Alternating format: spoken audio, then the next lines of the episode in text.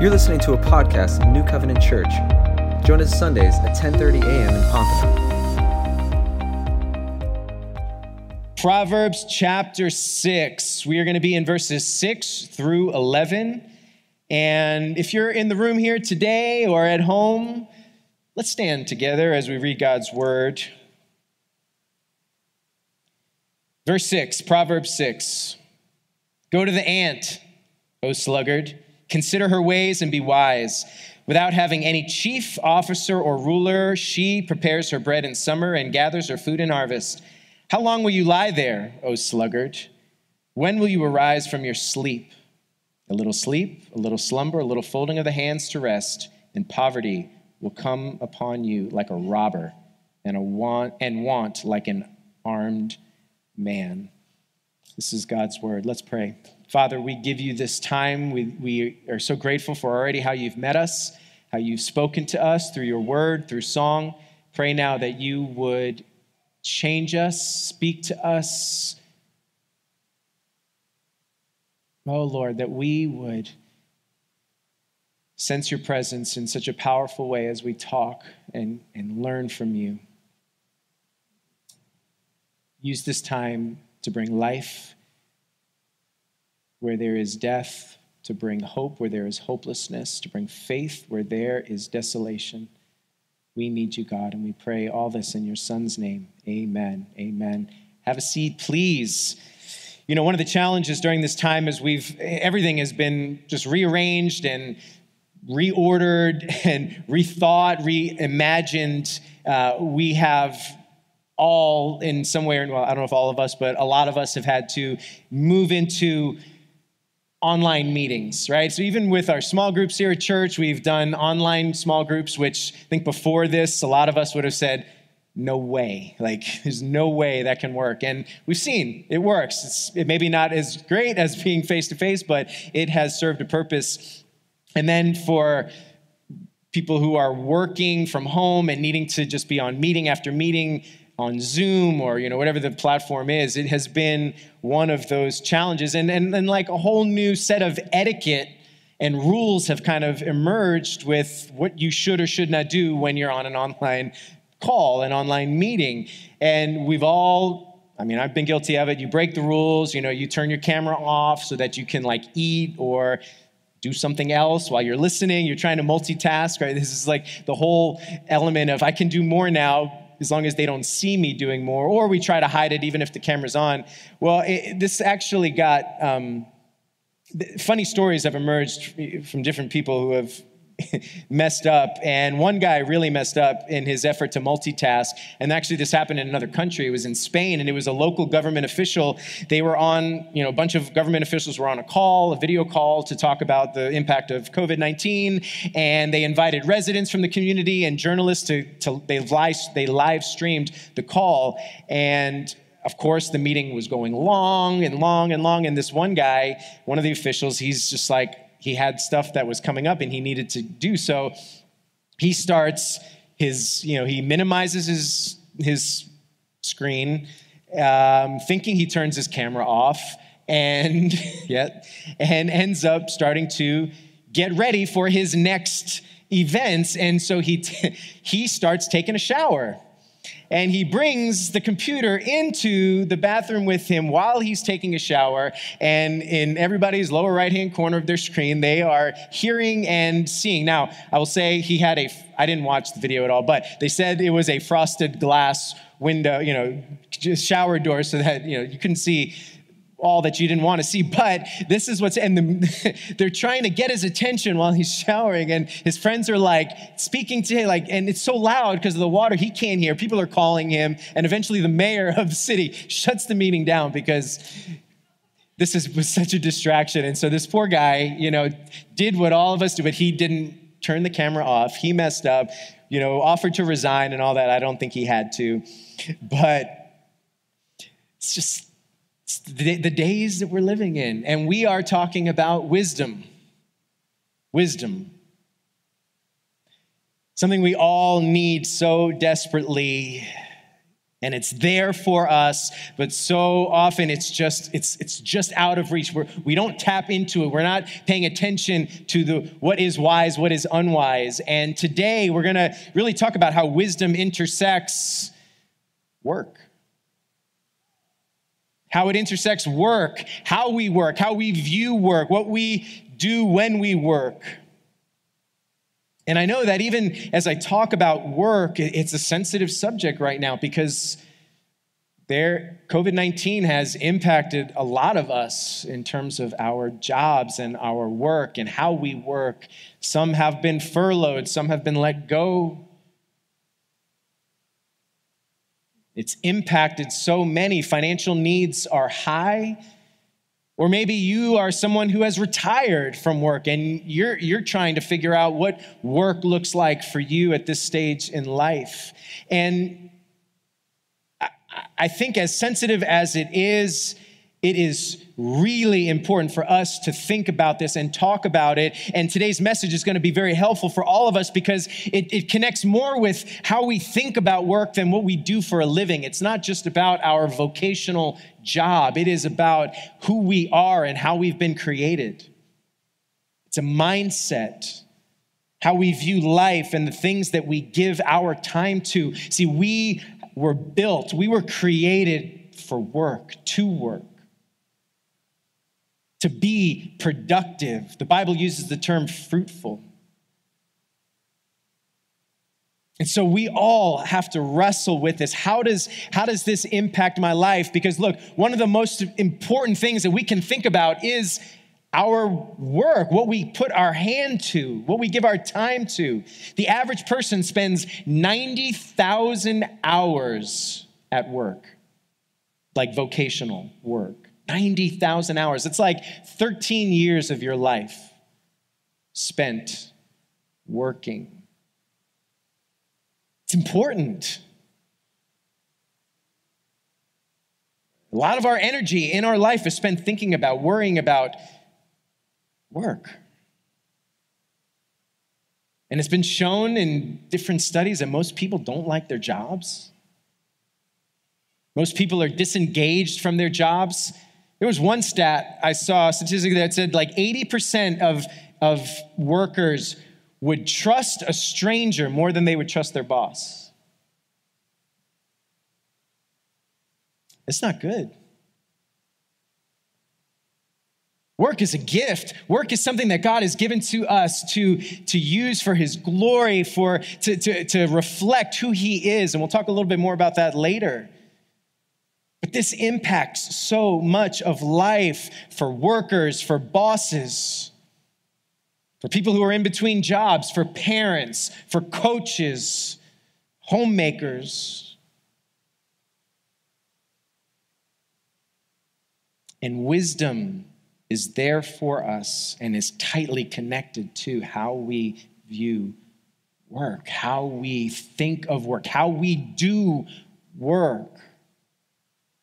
See, and in, in, in, the noise of life, and, that, and that's this series, we're, we're calling it Through the Noise, because just like Megan was talking about earlier, there's so many opinions, so much coming at us, so much noise. And part of that noise is this, especially as workers, part of that noise is we're pulled in different directions. One of those big directions is that everything in the marketing world is there to sell us on a better way of life. And usually it's to do less so that you can get more, it's to work less so you can have more. Don't put effort in and you can have everything you want.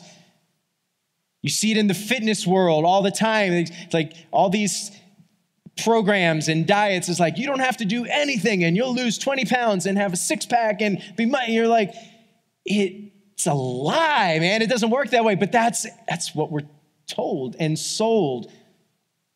Get what you want with the least amount of work. And then on the other side, we are constantly being bombarded with other people's successes and other people's life that, that, that are held up as models and, we, and we're trying to keep up. We're trying to, to surpass them. We're trying to make It makes us feel like we constantly have to work to keep up with everyone else. And that's one of the, the big challenges with social media is everyone's life looks perfect and rosy and we're constantly looking at that going, man, my family doesn't look like that at dinner. Or if I just could do a little bit more at work, I could afford for us to, to live like this or do that. And we're, we're constantly in this mindset of do more, do more, work harder, work harder. And both, both of these directions that are pulling at us are killing us. Because one leads to this laziness, this workless attitude that is completely ungodly. And then the other one leads to a, workaholic existence where we are just working and working and working to find our value, identity, purpose, our salvation. And it is just as ungodly the endless pursuit of money and comfort and happiness. And so, what we need is a godly framework for our work. We need wisdom to work through the noise. And Proverbs helps us with this. It does. The whole Bible helps us with this because it helps us find wisdom for how we work and to find this seriousness that needs to, to, to, for our mindset to be when we think about work to put our effort into work with everything that's in us to where we work hard and we are diligent but there's also a place where we find rest in our work where we rest in our life and we find that there is it is okay to rest from time to time and take vacations. And so Proverbs 6 helps us. See, the, the, the structure of Proverbs, I've talked about this, right, is we're given the wise and the fool, the wise and the foolish. And sometimes it's just used as those words, the wise and the fool, but other times there are these um, different pictures that are given to us to help fit a certain situation, different variations of the wise and the fool, depending on the situation. And when we talk about work, we get the image that I just read from Proverbs 6, which are two animals. You have the ant and the sluggard. The ant and the slug. Very strange animals to use for this example, but it is, it is super helpful for us. And the ant represents the wise, and the sluggard represents the fool. And so, what do we learn from them? This, this, is the, this is where Proverbs gets so practical and so helpful for us so that we can see work in a way that God sees it and wants us to think about it and to live in it. I need it. I think you do as well. Because of those 90,000 hours that I'm going to spend or more, that is a lot of time that God has given for us to use for good or for evil, for wise or for fool. And so we can look at this just, to, and, we're, we're going to jump around a little bit in the scriptures and use some other passages to help fill out the picture. But I want you to think while I'm talking about these two animals, the slug and the, and the, and the ant, and think through where you fall in. And I'm going to just say this we find ourselves in both often. So let's look at the slug, the sluggard for a minute. The sluggard is what you don't want to be, at least as far as it's given to us here in this passage. The sluggard is just when you think of a slug, all of that is what I mean, we don't do. I was trying to think if I've.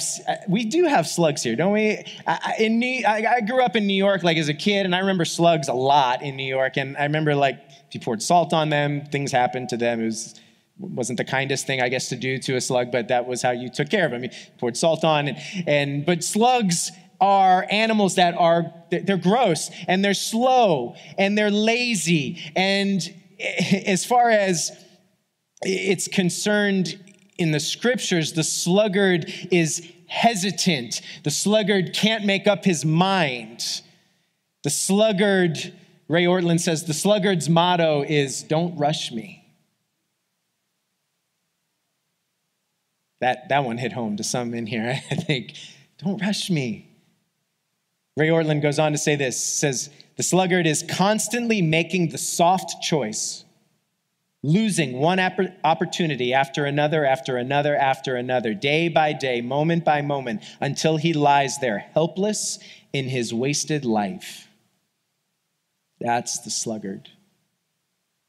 Proverbs 26 14 says, As a door turns on its hinges, so does a sluggard on his bed. Love, love that image. The sluggard reappears all throughout the book of Proverbs. And so you're starting to get the image of what the sluggard is. And I just want to give us like three kind of categories for something that the way the sluggard is described in scripture, especially in Proverbs. Three things. One, the sluggard won't move. Okay? The sluggard won't move. Even that image of the slug like slowly trudging along, it's just this idea the sluggard won't move. Um, they're slow, they're slimy, they're going nowhere. I mean, that's the image that we get when we think of the sluggard. It's not just that the sluggard won't move his body, the sluggard won't make up his mind. The sluggard won't make up his mind. Look in verse 9 of our passage in, in chapter 6. He says, How long will you lie there, O sluggard? When will you arise from your sleep? It's this image like, hey, get up. It's noon. Some parents of teenagers are going, I knew it. They're slugs. Not necessarily. It's bigger than just, it, it's the image we get, right? That, that the decision to get up out of bed is too much of a definite decision for the sluggard to make. It's too hard. The sluggard has no answer. How long are you going to lie there? I don't know. Just a little longer. Just a little longer, just a little bit more. Just gonna hit snooze one more time, one more time. See, and there's no good reason why the, the sluggard won't get up. It's just a lot of little compromises. There are excuses. There's, the sluggard is gonna convince himself that it's all for the good, that it's all for good reason why I'm gonna lay here. Why should I wake up now? I'll do what I need to do later. Just give me a little bit more time. I had a late night last night helping my friend level up in Call of Duty. I was had a big meal last night. Don't rush me. The sluggard won't move. The sluggard also won't finish. The sluggard won't finish things. Another word for that is quitter. The sluggard is a quitter. He'll, he'll get going, but it's, it's too much to keep going. I love this passage from Proverbs 26 The sluggard buries his hand in the dish, it wears him out to bring it back to his mouth. Isn't that a powerful image? I mean, it is a, it, it's an, I mean, this is, this is Proverbs right here. It is this great overstatement of like, no one ever does this. You put your hand in the dish and it's just like, oh, it's just too much. I can't. I can't do it. I can't. It, it's wearing me out. But that that's that's the picture we get of the sluggard. That's the overstatement that we get. But it's so relatable. There, there's no depth. There's no fortitude in the sluggard. It's just like molasses. No backbone. No decision making. They can get started. You might be able to get them going. But as soon as it gets hard, it's like I'm out. I'm done. I just can't do it. It's too hard.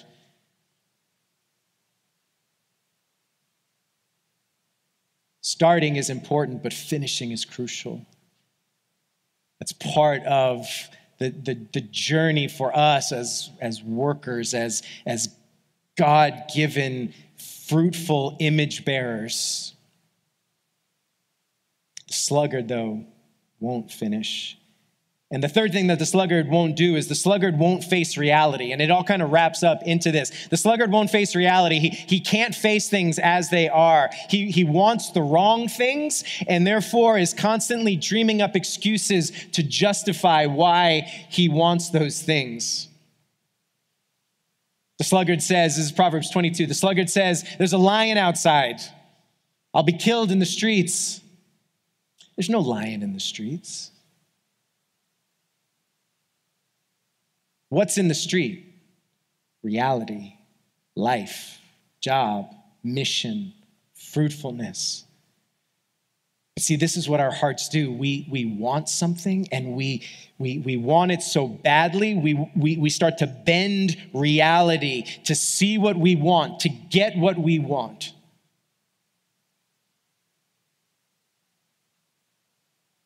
We create ways to justify what we want. What does the sluggard want? The sluggard wants to stay home. The sluggard wants to stay in bed. But there's no good reason to stay in bed. There's no good reason to stay home. And so what does he say? He says, I can't go out. There's a lion out there. It's going to kill me. It's no lion, it's in his head. But he's creating a justification unreal circumstances to justify the desire, to justify a lifestyle. It is self deception. And look, this is more than just a work issue, okay? This is at the heart of all of our problems. This is the heart of, of, of me, of us, when we are we, we want what we want, and so we will figure a way to get that into our life, and we will try to make the dumbest excuses, the, the, the dumbest bending of reality to make it happen. I can't tell you how many times I have talked to couples or one of the couple, the spouse, who wants to divorce the other one, and the excuses that I get, the, the rationale, the bending of reality to get what they want, and creating a situation, a scenario that is not true, and clearly going against what God wants just so that they can get this other thing that they want.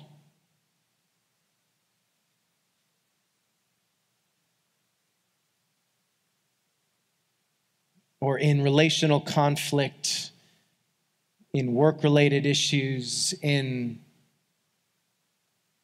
parenting. We want what we want. The heart wants it, and we'll do just about anything at times to get it.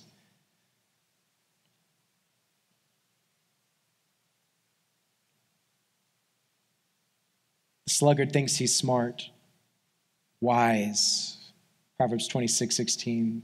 The sluggard is wiser in his own eyes than seven men who can answer sensibly. You see just the description over and over and over again of who this is and what we have to be careful of. Because the sluggard's in all of us. He is. But that's what Proverbs is so helpful. What in your life, in what ways are you seeing the sluggard come to life? See, the sooner we can identify that, the sooner we can start to go to God with those things for help, for clarity, for, for solution, because the solution is here in, in Proverbs to some extent, but it's not the ultimate solution for us. Because what, what's the solution in, in, in the scripture here? It's go to the ant. Because if we don't, what does it say? It says it, all of this, the ways of the sluggard, will add up to disaster, right? A little sleep, a little slumber, a little folding of the hands to rest. And what does it say? And poverty will come upon you like a robber and want like an armed man. The New Testament says it this way if a man's not willing to work, then he should not eat. God is clear about the importance of work, the importance of being fruitful with the gifts that He's given us with our hands and our minds and our hearts. And if we don't, we should not expect to prosper in this life. And so the sluggard is a warning to us. And he says, Look, if you're a sluggard, here's what you need to do, oh sluggard. Go to the ant. There's the solution. Go to the ant. And you're like, if you're a sluggard, the last place you want to do is go to an ant because sluggards are wise in their own eyes. Sluggards think they're the smartest person in the room. Sluggards are like, I can make, there's a lion out there. I, I, I can make anything a reality if I want it to be. And so they're so self deceived to say, I want you to go to the ant and take some notes. They don't want to do that. The sluggard likes to argue. The sluggard likes to debate. The sluggard likes to roll over in bed and think about all the things that he wants to do. The sluggard thinks he's the smartest person in the room, and that is the typical characteristic of the fool.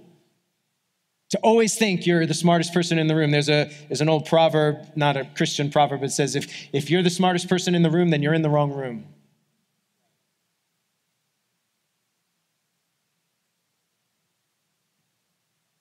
Wisdom is saying, go watch the ant. And so, what can we learn from the ant? Real quick, I want to I wanna give you just some characteristics of the ant to help us see what, what the other side looks like. See, the ant is a self starter.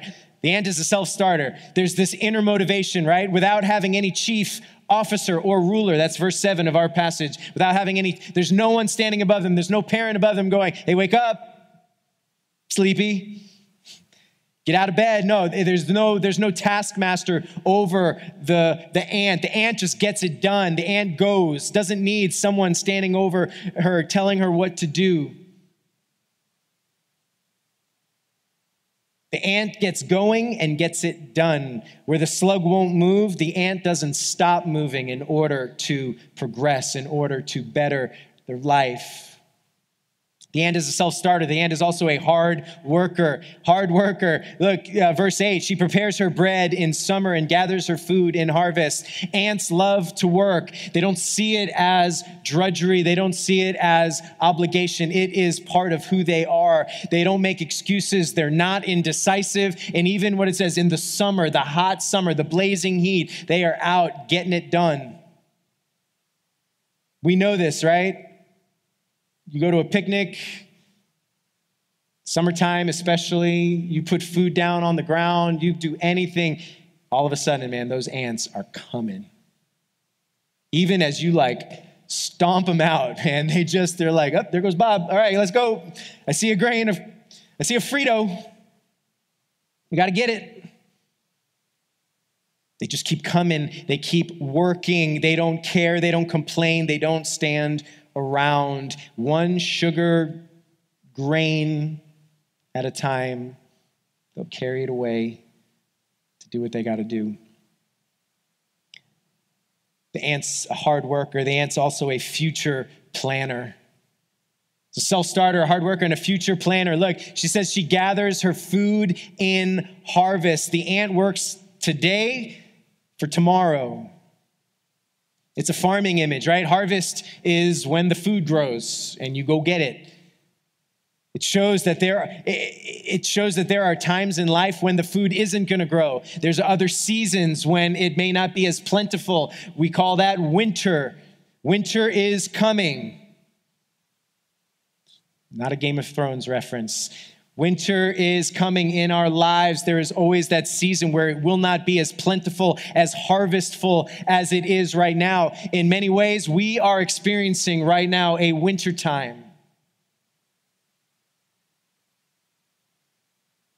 And something's being revealed in our lives as to whether we have been more slug like or ant like in the days leading up to this. Or what we do even now during this time. We're in quarantine. Things change every day. Are we just lying in bed more and more saying, like, okay, I'm just, when it's over, I'll get to work? Or are we looking for opportunities during this time to say, man, God has given me breath and life, and I am going to thrive through this. I'm going to try to, to move forward, to progress, to keep going, to see the opportunities that God has put out for me.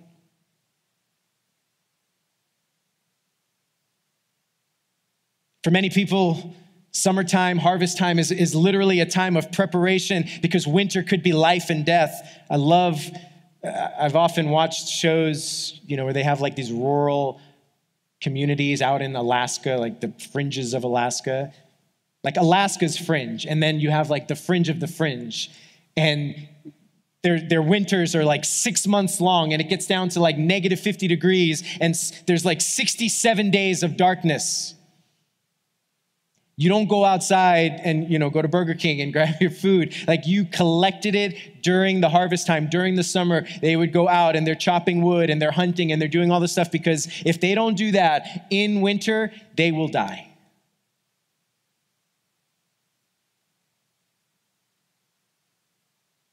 When it's time to harvest, the ant works and plans for the future. She doesn't just hope things are going to be okay. She gets out ahead of the next season. And this isn't just about physical needs, guys. It's not just about saving for retirement. It's so much bigger than that. It's emotional, it's spiritual, it's mental. It's uh, in times when I'm healthy, emotionally healthy, am I building and investing into the things that, that are going to make me strong when maybe it won't be so clear, when it won't be so great? Am I investing in my spiritual life? by reading scripture, by praying, by being in church. But so many times when, when life's a blessing, we just start to take for granted all the good stuff. That's harvest time, man. That's the time when we're supposed to be like engaging more. When, when life's a blessing, we should be praying more. We should be going to church more. We should be engaging with the Lord more because we're so thankful for the greatness and the goodness of our God. And so but unfortunately, we reverse it. It's like, man, the world starts collapsing down, and we're like, I need church, which you do, which we do.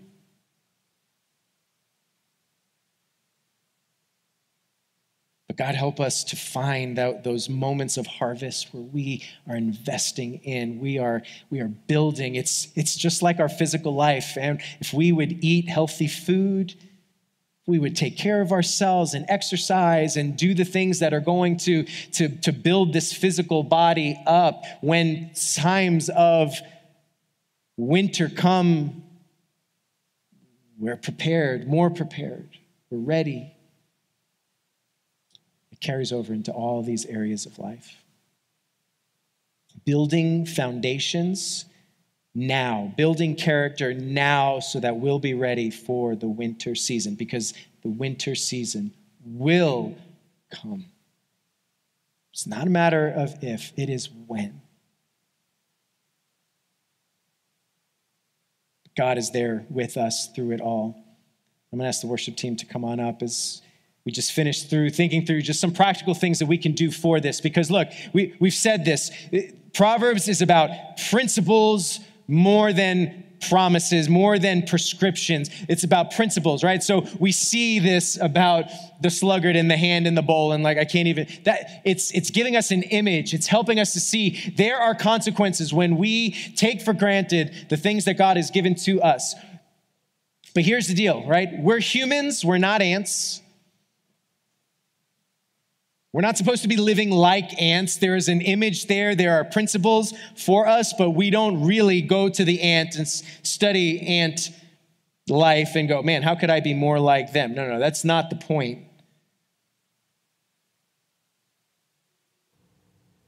Same with the slug. Look, there's slug in all of us. I said it already. For some of us, there's a lot of sluggard in us.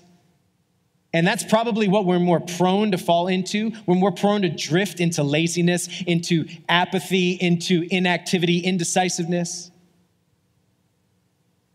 And we need to be careful because we don't want poverty falling on us like a robber. But some of us are a little bit too much ant.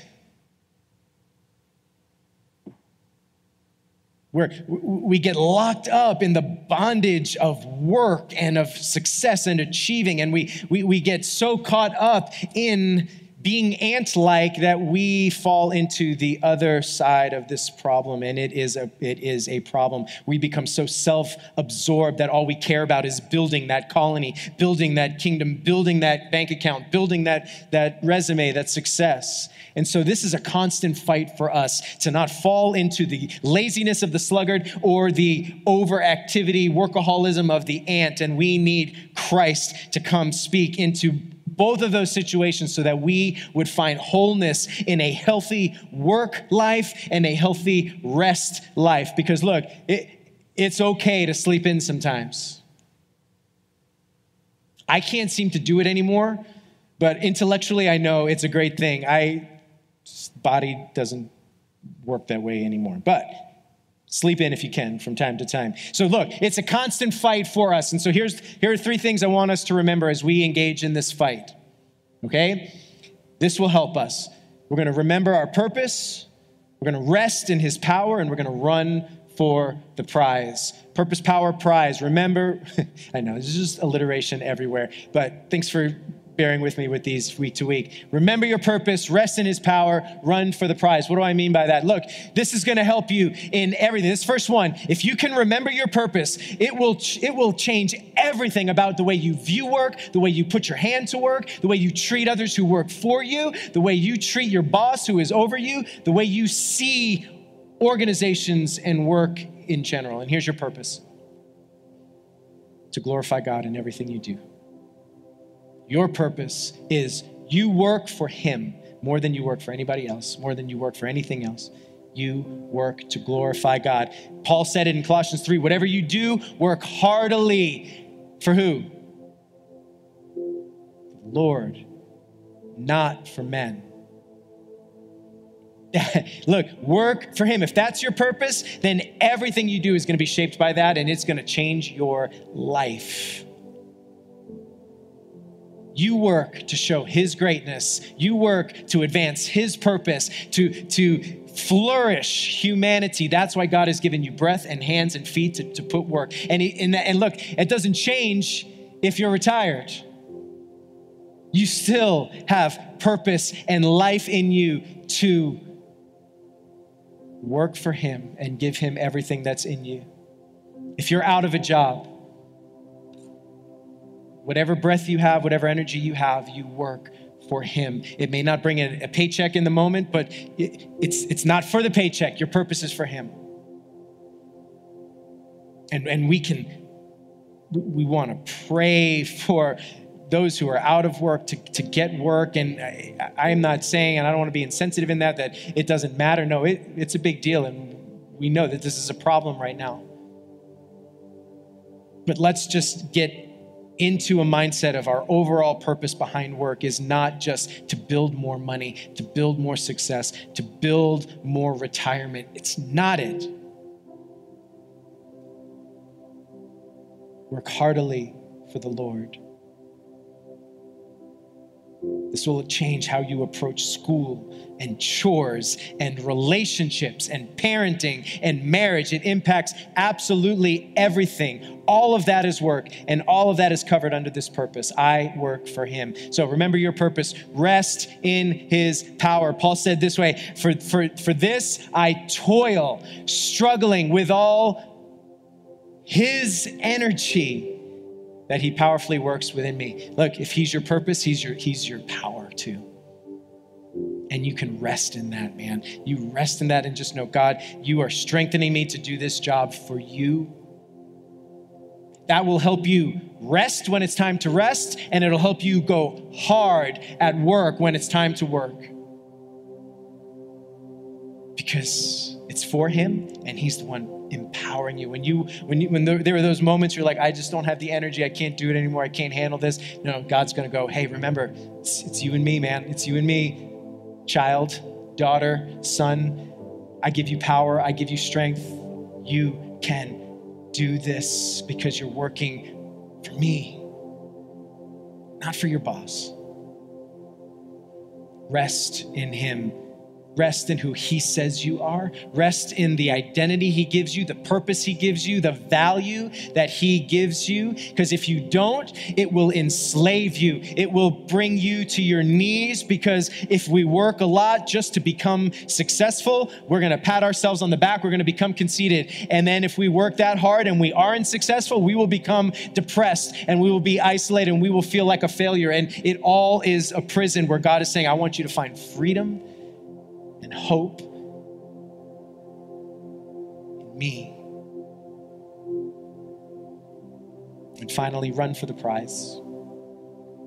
I love this passage that Paul gives us in 1 Corinthians 9. Do you not know that in a race all runners run, but only one receives the prize? So run that you may obtain it. Now look, this this is great image for us.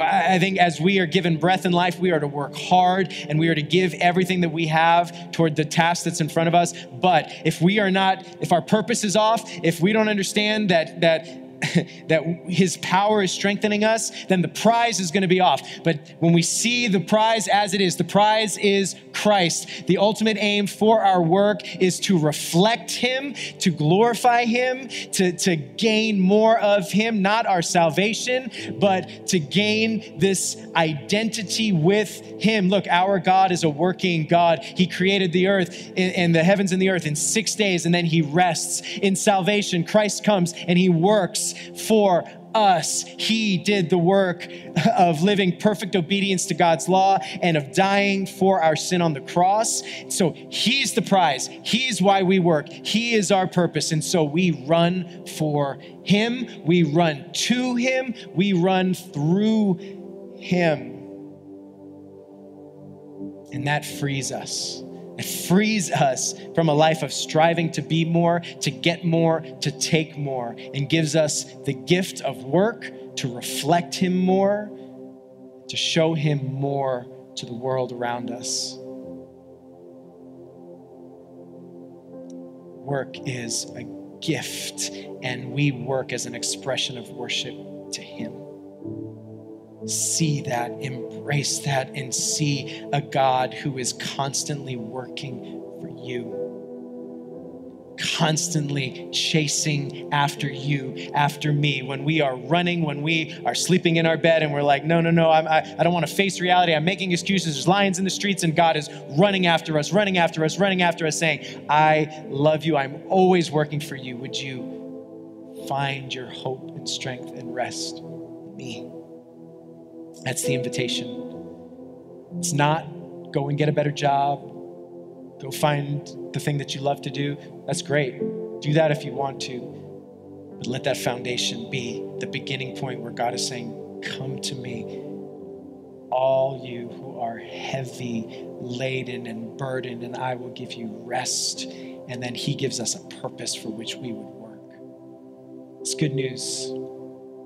Let this change the way that we see all of it and imagine a world where we have this, this, this paradigm, this vision of work,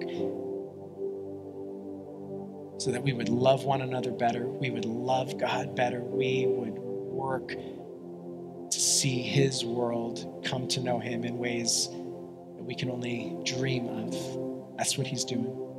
Let's pray. God, we will build our life on your love.